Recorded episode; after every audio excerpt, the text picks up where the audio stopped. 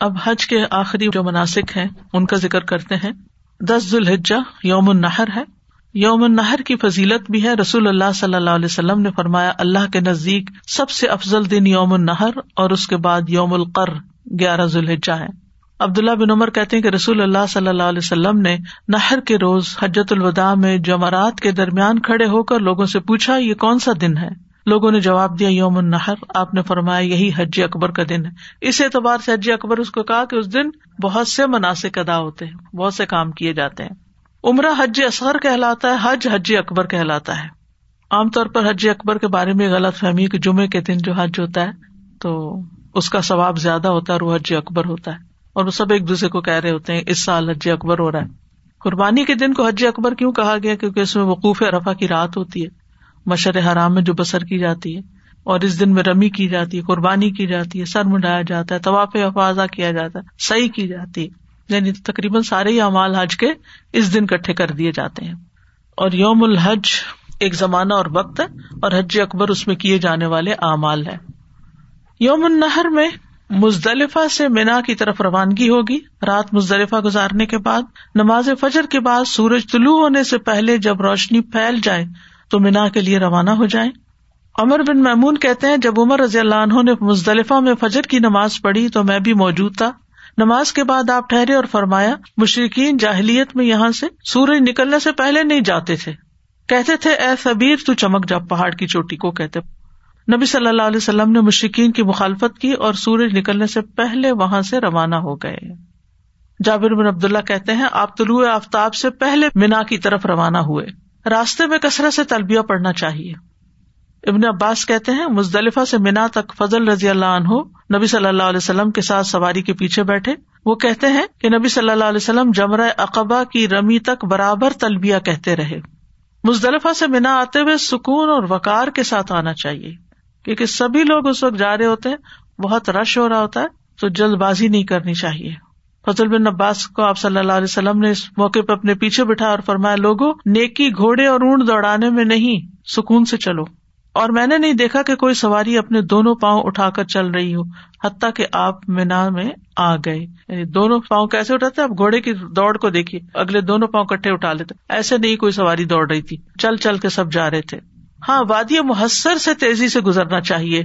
یہاں آپ نے تیزی سے اونٹنی کو چلایا اور اس درمیانی راستے سے چلنا شروع کیا جو جمرہ کبرا کی طرف نکلتا ہے۔ آپ نے فرمایا، وادی محسر میں نہ رکو۔ یہ وہ وادی ہے جہاں اصاب الفیل پہ عذاب نازل ہوا تھا۔ ان کا لشکر یہاں تباہ کیا گیا تھا تو آپ نے فرمایا، یہاں سے تیزی سے گزر جاؤ۔ دس ذوالحجہ کو کرنے والے چار اہم کام ہے مینا پہنچ کر سب سے پہلے جمرہ اقبا کو جو مکہ کی طرف ہے، اس کو کنکریاں مارنی چاہیے، پھر قربانی کرنی چاہیے۔ پھر بال منڈوانے چاہیے، اس کے بعد مکہ جا کر طواف کرنا چاہیے۔ یہ اس کی اصل ترتیب ہے۔ لیکن اگر کوئی جان بوجھ کر یا بھول کر آگے پیچھے کر دے تو کوئی حرج نہیں۔ تو سب سے پہلا کام رمی جمرات ہے۔ انس بن مالک کہتے ہیں، رسول اللہ صلی اللہ علیہ وسلم بنا تشریف لائے تو پہلے جمر اقبا پر آئے اور اسے کنکریاں ماری۔ یہ کنکریاں کیوں ماری جاتی ہیں؟ اس کی تاریخ ہے۔ نبی صلی اللہ علیہ وسلم نے فرمایا، جب ابراہیم خلیل اللہ مناسب کے حج ادا کرنے آئے، تو شیطان ان کے سامنے جمرہ اقبا کے پاس آیا، تو انہوں نے اسے سات کنکریاں ماری۔ یہاں تک کہ وہ زمین میں گھس گیا، نیچے دس گیا۔ پھر وہ ان کے پاس دوسرے جمرہ کے پاس آیا۔ انہوں نے اسے سات کنکریاں ماری، یہاں تک کہ وہ زمین میں گھس گیا۔ پھر وہ ان کے پاس تیسرے جمرے کے پاس آیا۔ انہوں نے پھر اسے سات کنکریاں ماری، تو وہ زمین میں گھس گیا۔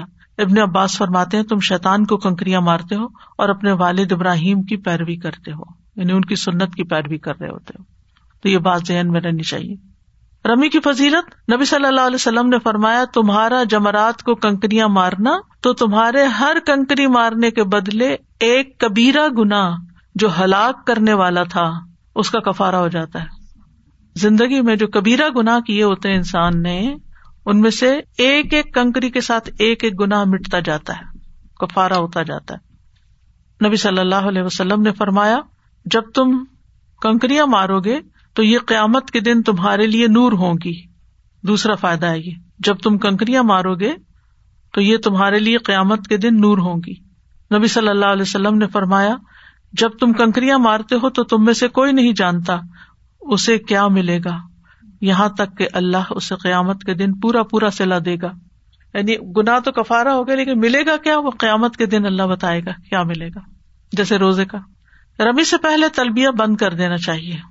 ابن عباس کہتے ہیں کہ نبی صلی اللہ علیہ وسلم نے مزدلفہ سے لوٹتے وقت فضل بن عباس کو اپنے پیچھے سوار کرایا تھا۔ فضل رضی اللہ عنہ نے خبر دی کہ آپ رمی جمرہ تک برابر لبیک پکارتے رہے۔ رمی کا وقت آغاز کیا ہے؟ سورج طلوع ہونے کے بعد سے افضل وقت ہے، اگرچہ اس سے پہلے اندھیرے میں بھی معذور لوگ ضعیف اور کمزور کر سکتے ہیں۔ تو جمرہ اقبا یہ پہلا جمرہ جس کو کنکریاں ماری جاتی ہیں۔ یہاں عید کے دن یعنی یوم النہر کو طلوع شمس کے بعد رمی کی جاتی ہے۔ باقی دو دن سورج کے زوال کے بعد کنکریاں ماری جاتی ہیں۔ پہلے دن سورج نکلنے کے بعد صرف ایک جمرے کو کنکری ماری جاتی ہے۔ پہلے دن تینوں جمرات کو نہیں ماری جاتی۔ اگر ایک صحیح سلامت صحت مند انسان بغیر کسی ازر کے سورج نکلنے سے پہلے ہی جمی کر لے تو اس کو دوبارہ کرنی ہوگی۔ لیکن جس کا ازر معذوری ہے، وہ اور بات ہے۔ عورتیں، بچے، بیمار، یہ اگر نو ذلحجہ کی رات کو کنکریاں مار لیں یا صبح صبح مار لیں تو کوئی حرج نہیں۔ رمی کا آخری وقت عید کے دن غروب شمس تک ہے۔ یعنی اس صبح سے لے کے شام تک سورج غروب ہونے سے پہلے تک آپ کو مارنی ہے۔ لیکن اگر کوئی بہت دور ہے جمرات سے اور چل چل چل چل کے پہنچتے پہنچتے سورج ڈوب گیا اس کا، تو کوئی بات نہیں، مار لے۔ ایک جینوئن ریزن ہے۔ اگر اس نے سستی نہ کی ہو۔ ابن عباس کہتے ہیں کہ نبی صلی اللہ علیہ وسلم سے ایک آدمی نے پوچھا کہ شام ہونے کے بعد میں نے رمی کی ہے۔ آپ نے فرمایا کوئی حرج نہیں۔ جمرہ اقبا کو الگ الگ سات کنکریاں مارنی ہے ٹھیک ہے؟ جابر بن عبد اللہ کہتے ہیں آپ جمرہ کے پاس آئے، جو درخت کے پاس ہے، اس وقت وہاں درخت تھا۔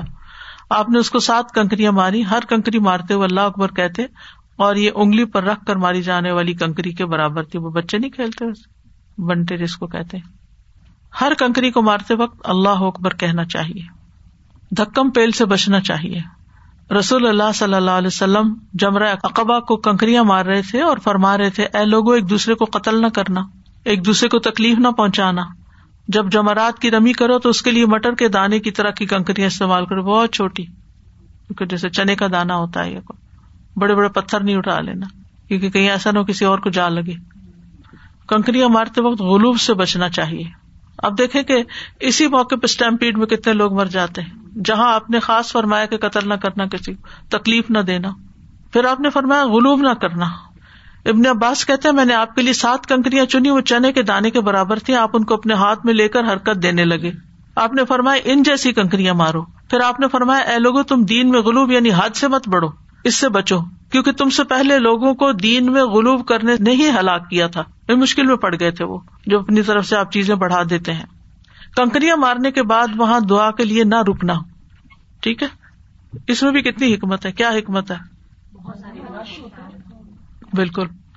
آپ جمرہ اکبا کے پاس آئے تو سات کنکریوں سے رمی کرتے اور ہر کنکری کے ساتھ اللہ اکبر کہتے، اس کے بعد واپس ہو جاتے اور دعا کے لیے نہیں ٹھہرتے۔ کنکریوں کے لیے نائب بنانے کی رخصت ہے۔ یعنی اگر کوئی خود نہیں پہنچ سکتا بیماری کی وجہ سے یا کسی اور مشکل سے، تو وہ کسی کو اپنا وکیل بنا سکتا ہے، اپنا نائب بنا سکتا ہے۔ جیسے چھوٹا بچہ ہے، تو چھوٹا بچہ تو خود رمی نہیں کر سکتا نا۔ اس کے بحاف پر اس کے پیرنٹس ہی کریں گے۔ تو ایسا کیا جا سکتا ہے۔ اسی طرح بہت بھاری جسم کے لوگ جو صحیح طور پہ چل نہ سکتے ہوں، کیونکہ اس موقع پر پھر وہ دھکم پیل کا شکار ہو سکتے ہیں یا دوسروں کے لیے رستہ بلاک کر سکتے ہیں۔ جو کسی وجہ سے رمی نہ کر سکے اور کسی کو نائب بھی نہ بنا سکے، تو پھر وہ دم دے۔ اس پر ایک جانور کی قربانی ہوگی۔ کچھ افعال ایسے ہیں جو غیر مصنون ہے جو نہیں کرنے چاہیے رمی سے پہلے۔ جیسے کنکریاں دھونا، ساری کنکریاں بیک وقت اٹھا کے پھینک دینا۔ قوت، قدرت، طاقت کے باوجود خود سے کنکریاں نہ مارنا، کسی اور کو کہنا تم مار دو، میں پیچھے کھڑا ہوں، تم آگے جا کے مارا ایسے نہیں کر سکتے۔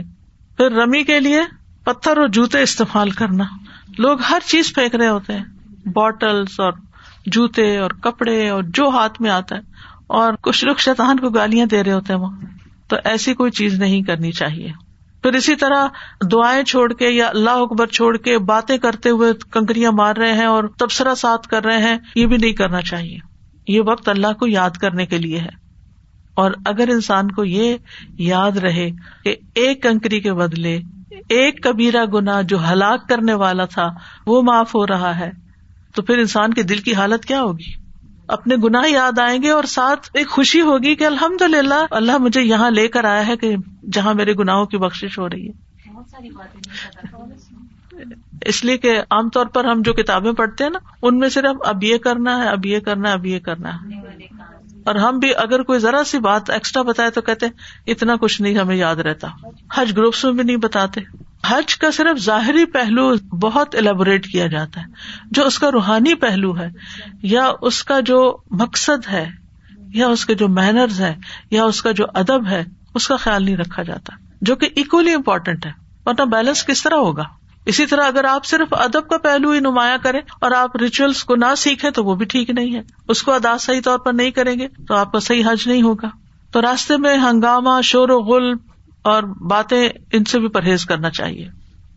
دوسرا کرنے کا کام قربانی ہے۔ یاد رکھیے حج کران اور حج تمتو کرنے والے کے لیے قربانی کرنا لازم ہے۔ آپ نے کوئی بتائے گا کہ قربانی کیوں کی جائے اس موقع پر؟ ایک تو عبادت سمجھ کر، ان سلاتی و نسخی یہ حج کے مناسب میں سے ایک منسک ہے۔ اور دوسرے شکرانے کے طور پر کہ اللہ سبحان تعالیٰ ہمیں یہاں لے آیا ہے، تو اس موقع پر میں ایک جانور قربان کر رہا ہوں۔ کیونکہ عام طور پر ہم جب کوئی خوشی کا موقع ہوتا ہے، جیسے بچہ پیدا ہوتا ہے تو عقیقہ کرتے ہیں، یا عید کا موقع ہوتا ہے کہ اللہ نے ہمیں یہ خوشی کا دن دیا تو ہم قربانی کرتے ہیں۔ ادھر حضرت ابراہیم کی سنت کی پیروی کرتے ہوئے۔ تو حج کے موقع پر بھی جو قربانی ہے وہ بھی ایک شکر ادا کرتے ہوئے یعنی شکران نعمت کے طور پر کرنی چاہیے۔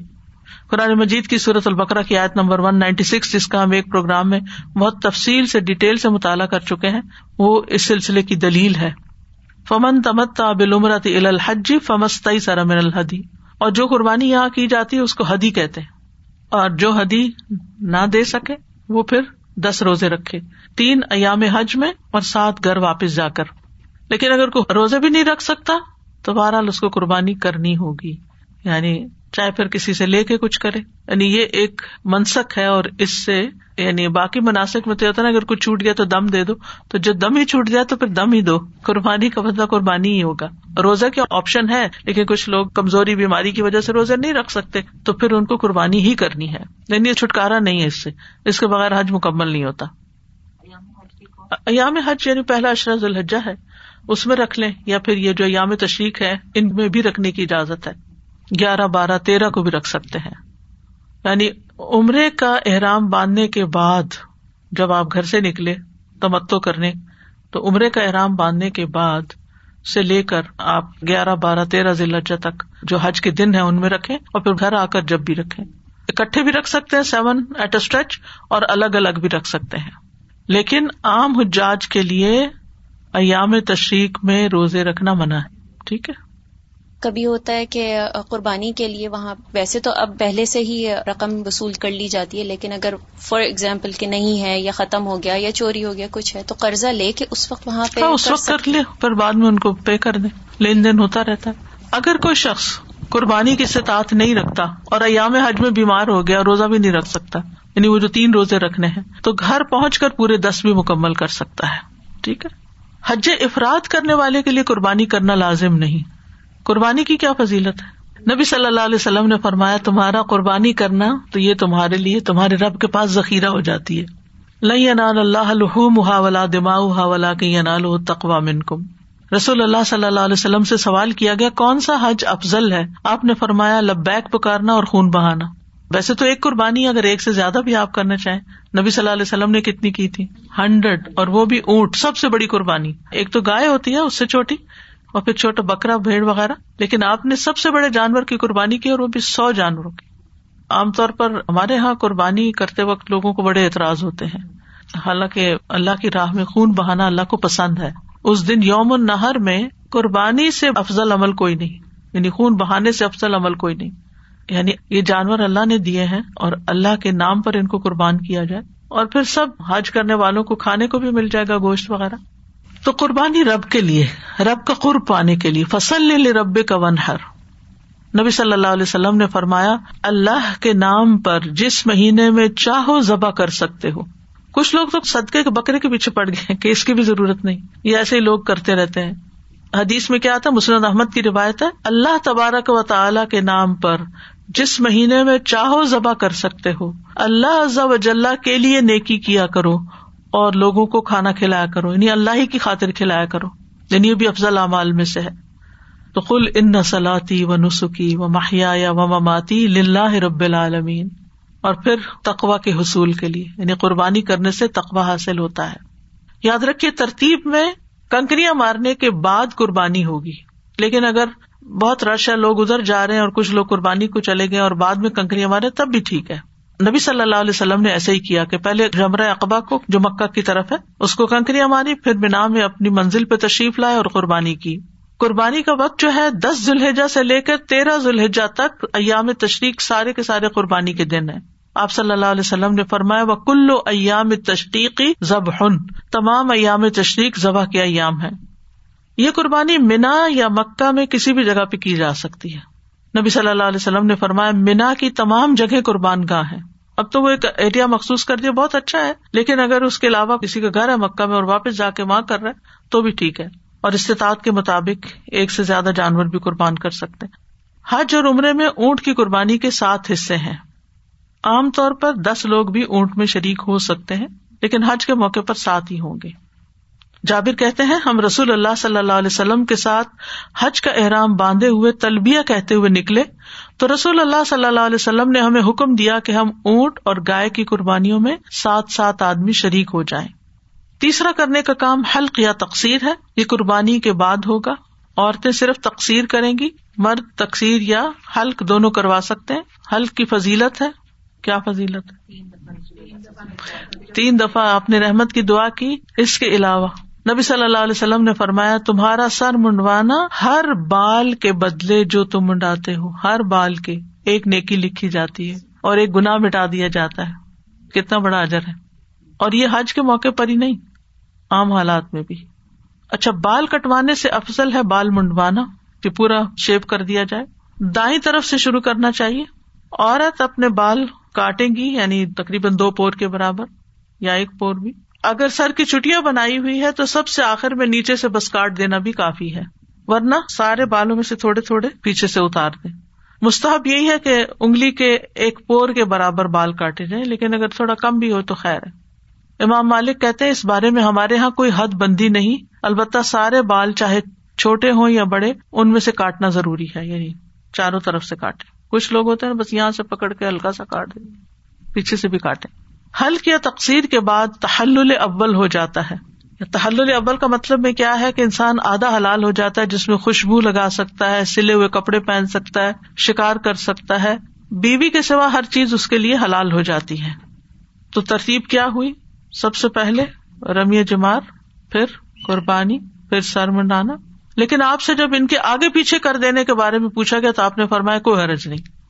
چوتھا کام طواف زیارہ یا طواف افاظہ دونوں کہتے ہیں اس کو، یہ دس ذوالحجہ کا آخری کام ہے۔ ابن عمر کہتے ہیں، نبی صلی اللہ علیہ وسلم نے قربانی والے دن طواف افاظہ کیا، پھر لوٹ کر مینا میں ازہر کی نماز پڑھی، حرم میں نہیں پڑھی، واپس آئے۔ طواف زیارہ حج کا فرض رکن ہے، اگر ادا کرنے سے رہ جائے تو کفارا یا دم یا فدیا دینے سے تلافی نہیں ہوتی، حج ہی نہیں ہوتا۔ طواف زیارہ سے پہلے غسل کرنا اور خوشبو لگانا بہتر ہے، عورتیں نہیں لگائیں۔ میں غسل کر لیں نہا دھو کے صاف ستھرے ہو کے اللہ کے گھر میں جائیں۔ طواف زیارہ اگر کسی وجہ سے انسان اس وقت نہیں کر سکا بعد میں کر لے۔ دس کو نہیں کر سکا گیارہ کو کر لے بارہ کو میرے ہسبینڈ بہت بیمار ہو گئے تھے جا کے نا جی تو ہم نے تو ذوالحجہ کے مہینے میں کسی وقت بھی ہو سکتا۔ جی بعد میں کیا تھا۔ کر سکتے جیسے پیریڈ والی خواتین تو وہ بھی پاک ہونے کے بعد کریں گی۔ اگر وہ گھر چلی جائیں تو ان کا حج نہیں ہوا۔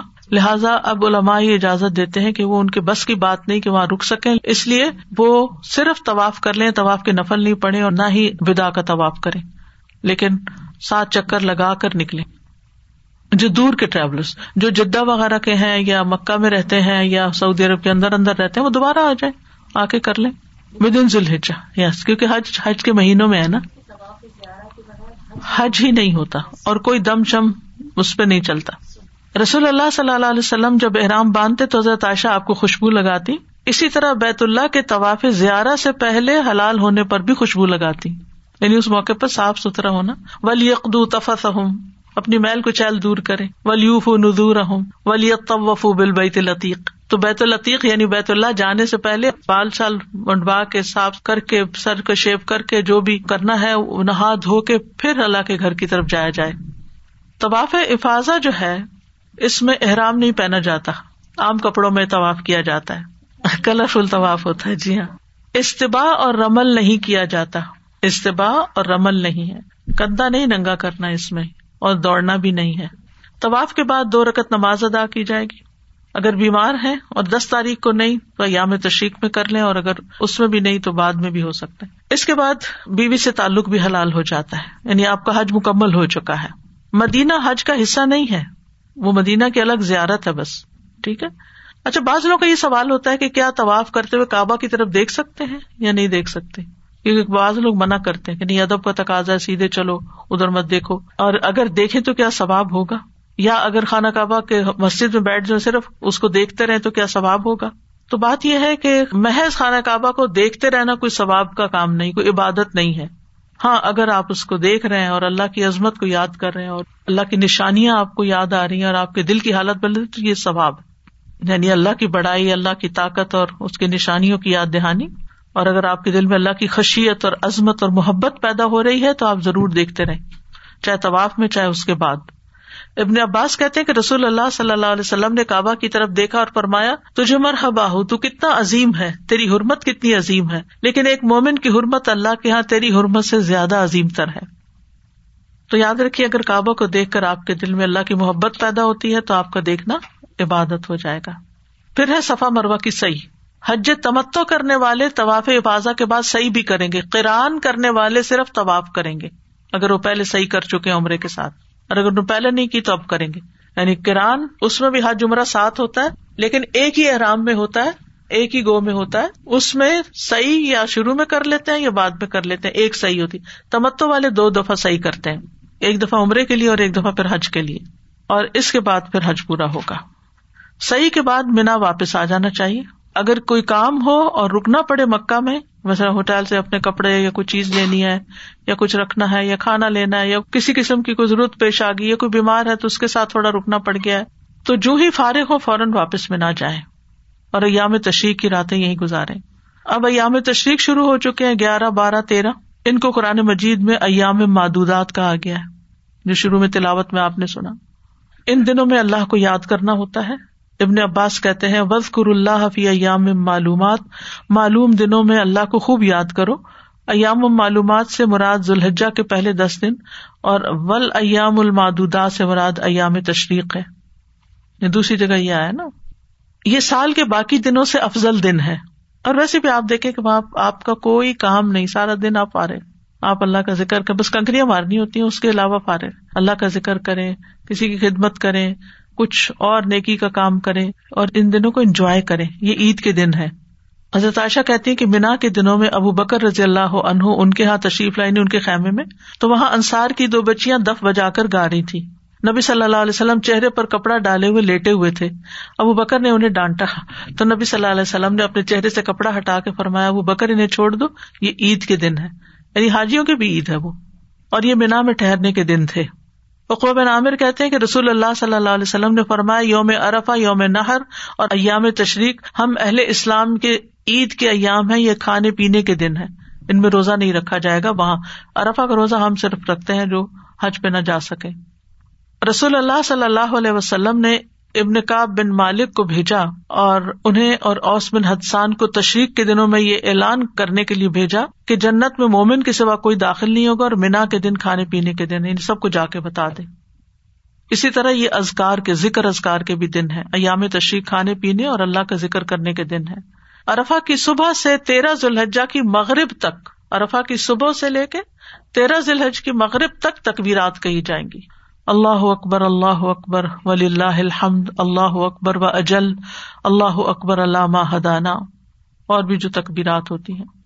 اسی طرح پھر اس کے آخر میں اللہ مغفر لنا اللہ مرحمنا بلند آواز سے تقبیریں کہنی چاہیے۔ حضرت عمر رضی اللہ عنہ مینا میں اپنے خیمے کے اندر تقبیر کہتے، تو مسجد میں موجود لوگ اسے سنتے اور تقبیر کہتے اور بازار والے تقبیر کہتے۔ یہاں تک کہ سارا مینا تقبیرات سے گونج اٹھتا۔ اب تو ایسی کوئی چیز سمجھ نہیں آتی، وہ مسجد میں بھی کچھ ہوتی ہے تو اسپیکر پہ امام یا جو بھی تقبیر پڑھ رہا ہوتا اسی کی باقی لوگوں کی آوازیں نہیں آ رہی ہوتی۔ جب امام پڑھ رہا ہو تو باقی لوگوں کو اپنی آواز بلند کر لینی چاہیے۔ خواتین کے لیے تو رخصت ہے، لیکن مردوں کو بلند آواز سے پڑھنی چاہیے۔ ابن عمر مینا کے ان دنوں میں نمازوں کے بعد اپنے بستر پہ، خیمے میں، مجلسوں میں، اپنے راستے میں، دن کے تمام حصوں میں تقبیرات کہتے رہتے۔ تقبیر اللہ کی بڑائی کا نام ہے۔ کہ یہ اللہ نے ہمیں جو حج کا موقع دے دیا، یہ اللہ ہی کی شان ہے اور اللہ ہی کے لیے ساری بڑائی ہے۔ انسان کسی غرور تکبر کا شکار نہ ہو۔ میمونہ رضی اللہ عنہا یوم النہر میں تقبیر کہتی، عورتیں ابان بن عثمان اور عمر بن عبد العزیز کے پیچھے مسجد میں ایام تشریق کی راتوں میں مردوں کے ساتھ تقبیرات کہتی تھی یعنی آگے وہ جیسے جیسے امین کہتے ہیں نا سارے مل کے، ایسے ہی۔ صحابہ میں سے کوئی تقبیر کہتا اور کوئی تلبیہ بھی کہتا تھا اور کوئی ایک دوسرے کو برا نہیں کہتے تھے۔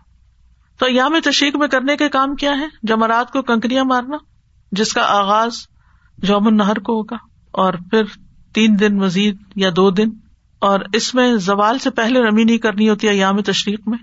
سات کنکریاں مارنی ہوتی ہیں، ہر کنکری کے ساتھ اللہ اکبر۔ جمر اولا اور وسطی کو کنکریاں مارنے کے بعد دعا کی جائے گی، لیکن جمر اقبا کے نزدیک دعا نہیں ہے۔ حضرت عائشہ بیان کرتی ہیں کہ آپ ایام تشریق کی راتیں مینا میں ٹھہرے، سورج ڈھلنے کے بعد جمرات کو کنکریاں ماری، ہر جمرے کو سات کنکریاں ماری اور ہر کنکری کے ساتھ اللہ اکبر کہا۔ پہلے اور دوسرے جمرے کے پاس کافی لمبی دیر تک رکے اور اپنی آجزی اور زاری کا اظہار کیا، پھر تیسرے جمرے کو کنکریاں مارتے وقت اس کے پاس نہیں رکے۔ اور یہاں بھی دیر تک کھڑے ہو کر دونوں ہاتھ اٹھا کر دعائیں کی۔ ٹائم کافی لیا، کھڑے ہوئے، ہاتھ اٹھائے اور پھر دعا کی۔ جمرہ اقبا کے پاس رمی کر کے نہ کھڑے ہوئے اور نہ دعا کی۔ مینا میں کثر نمازیں پڑھی جائیں گی۔ مسجد خیف میں نماز پڑھی جائے گی۔ اگر وہاں جگہ نہ ہو تو اپنے اپنے خیموں میں مرد حضرات جماعت کریں، عورتیں پیچھے نماز پڑھ سکتی ہیں۔ نبی صلی اللہ علیہ وسلم نے فرما مسجد خیف میں ستر امبیا نے نماز پڑھی ہے۔ ان میں موسا علیہ السلام بھی شامل ہے اگر اس دوران کوئی حرم جا کر بیت اللہ کا طواف کرنا چاہے تو کر سکتا ہے، دن میں جا کے۔ ابن عباس کہتے کہ نبی صلی اللہ علیہ وسلم مینا کے دنوں میں کعبہ کا طواف کرنے جایا کرتے تھے۔ ابن عباس کہتے ہیں مینا کی راتوں میں سے ہر رات کعبہ کا طواف کرنے کے لیے جاتے تھے نبی صلی اللہ علیہ وسلم۔ اور تینوں دن آپ نے وہیں گزارے تھے۔ حاجی نصف سے زیادہ رات مینا میں بسر کرے۔ اگر باہر نکلنا بھی ہے تو آدھی رات تو کم از کم اندر ہی رہے۔ اور رات غروب شم سے لے کر طلوع فجر تک شمار کی جائے گی۔ غروب شم سے، سورج غروب ہونے سے فجر شروع ہونے تک۔ ایام تشریق میں مینا میں خطبہ بھی ہوگا۔ نبی صلی اللہ علیہ وسلم نے یہاں خطبہ دیا۔ یہاں دو دن بھی ٹھہر سکتے ہیں ایام تشریق کے اور تین دن بھی۔ قرآن مجید میں آتا ہے، ومن تاخر فلاح اسما علیہ بارہ ذوالحجہ کو مینا میں سورج غروب ہو جانے کی صورت میں تیرہ ذوالحج بھی یہاں گزارنا پڑے گا۔ اگر نکلنا ہے تو جلدی نکلنا ہوگا۔ مینا میں سب لوگ اکٹھے ہوتے ہیں، کنکریاں بھی مارتے ہیں، کافی مشکل کام ہوتا ہے یعنی کافی ایفرٹ لگتی ہے ان میں۔ لہٰذا اس میں جھگڑے، فساد اور فرسٹریشن سے بچنا چاہیے۔ یہ وہی دن ہے جن کے بارے میں آتا ہے نا، فمن دفی ہن الحج فلا رفا سلا فسوخ ولا جدال فی الحج۔ اور اصل حج تو یہی ہو رہا ہوتا ہے بیسیکل حرم میں تو طواف ہوتا ہے، عمرہ ہوتا ہے۔ حج تو انہیں جگہوں پہ ہوتا ہے۔ نا وہاں بھی کچھ چیزیں ہیں، لیکن باقی مناسب یہی ہے اپنے مقصد پہ نظر رکھے یہاں کیوں آئے ہیں؟ اور اس پہ فوکس کرتے ہوئے اپنی عبادت پہ توجہ رکھے لوگوں سے ملنے والی ازیتوں پر صبر کریں۔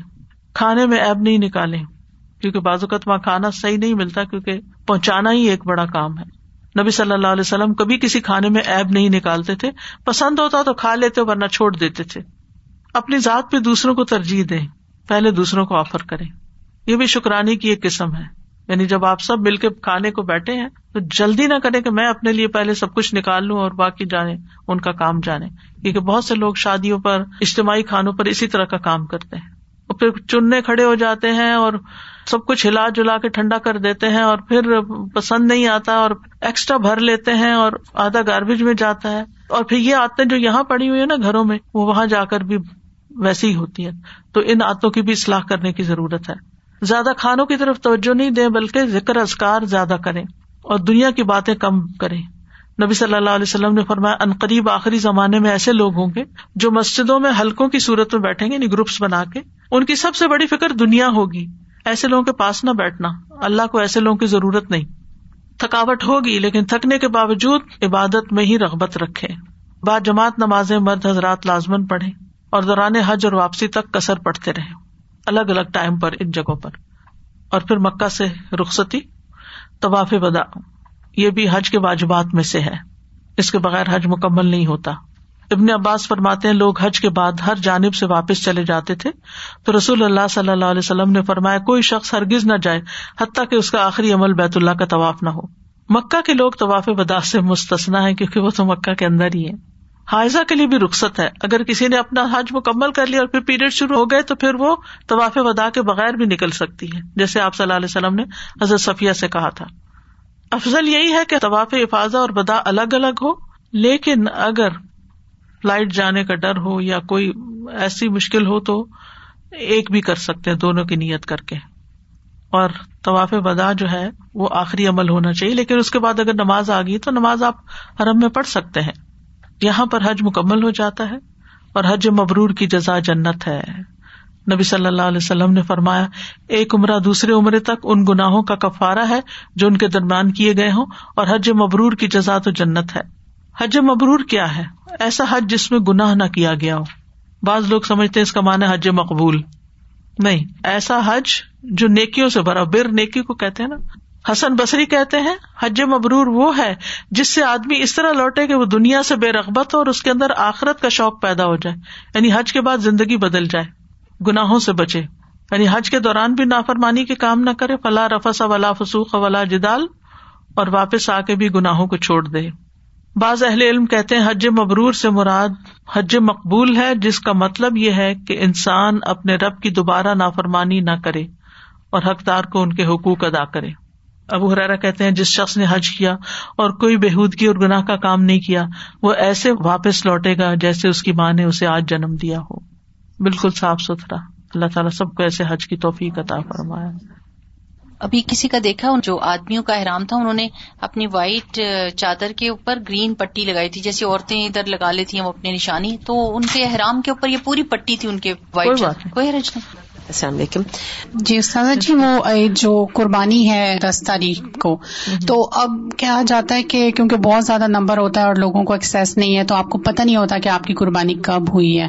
تو اس ٹائم پہ کیا ہم اسیوم کر سکتے ہیں کہ ہماری ہو گئی ہو کیونکہ آگے پیچھے بھی ہو جائے تو فرق نہیں کیونکہ نبی صلی اللہ علیہ وسلم نے اجازت دی۔ اچھا شکریہ۔ استاد آپ نے بتایا تھا کہ یہ کنکری آپ کسی کو ولی بنا کے ان کو کہ وہ مادر وہ عورت اور مرد دونوں ہو سکتے ہیں؟ جی جی کوئی بھی ہو سکتا ہے۔ واخر داوانا الحمد للہ رب العالمین. سبحان اللهم وبحمدك اشهد ان لا اله الا انت استغفرك واتوب اليك السلام علیکم و رحمۃ اللہ وبرکاتہ.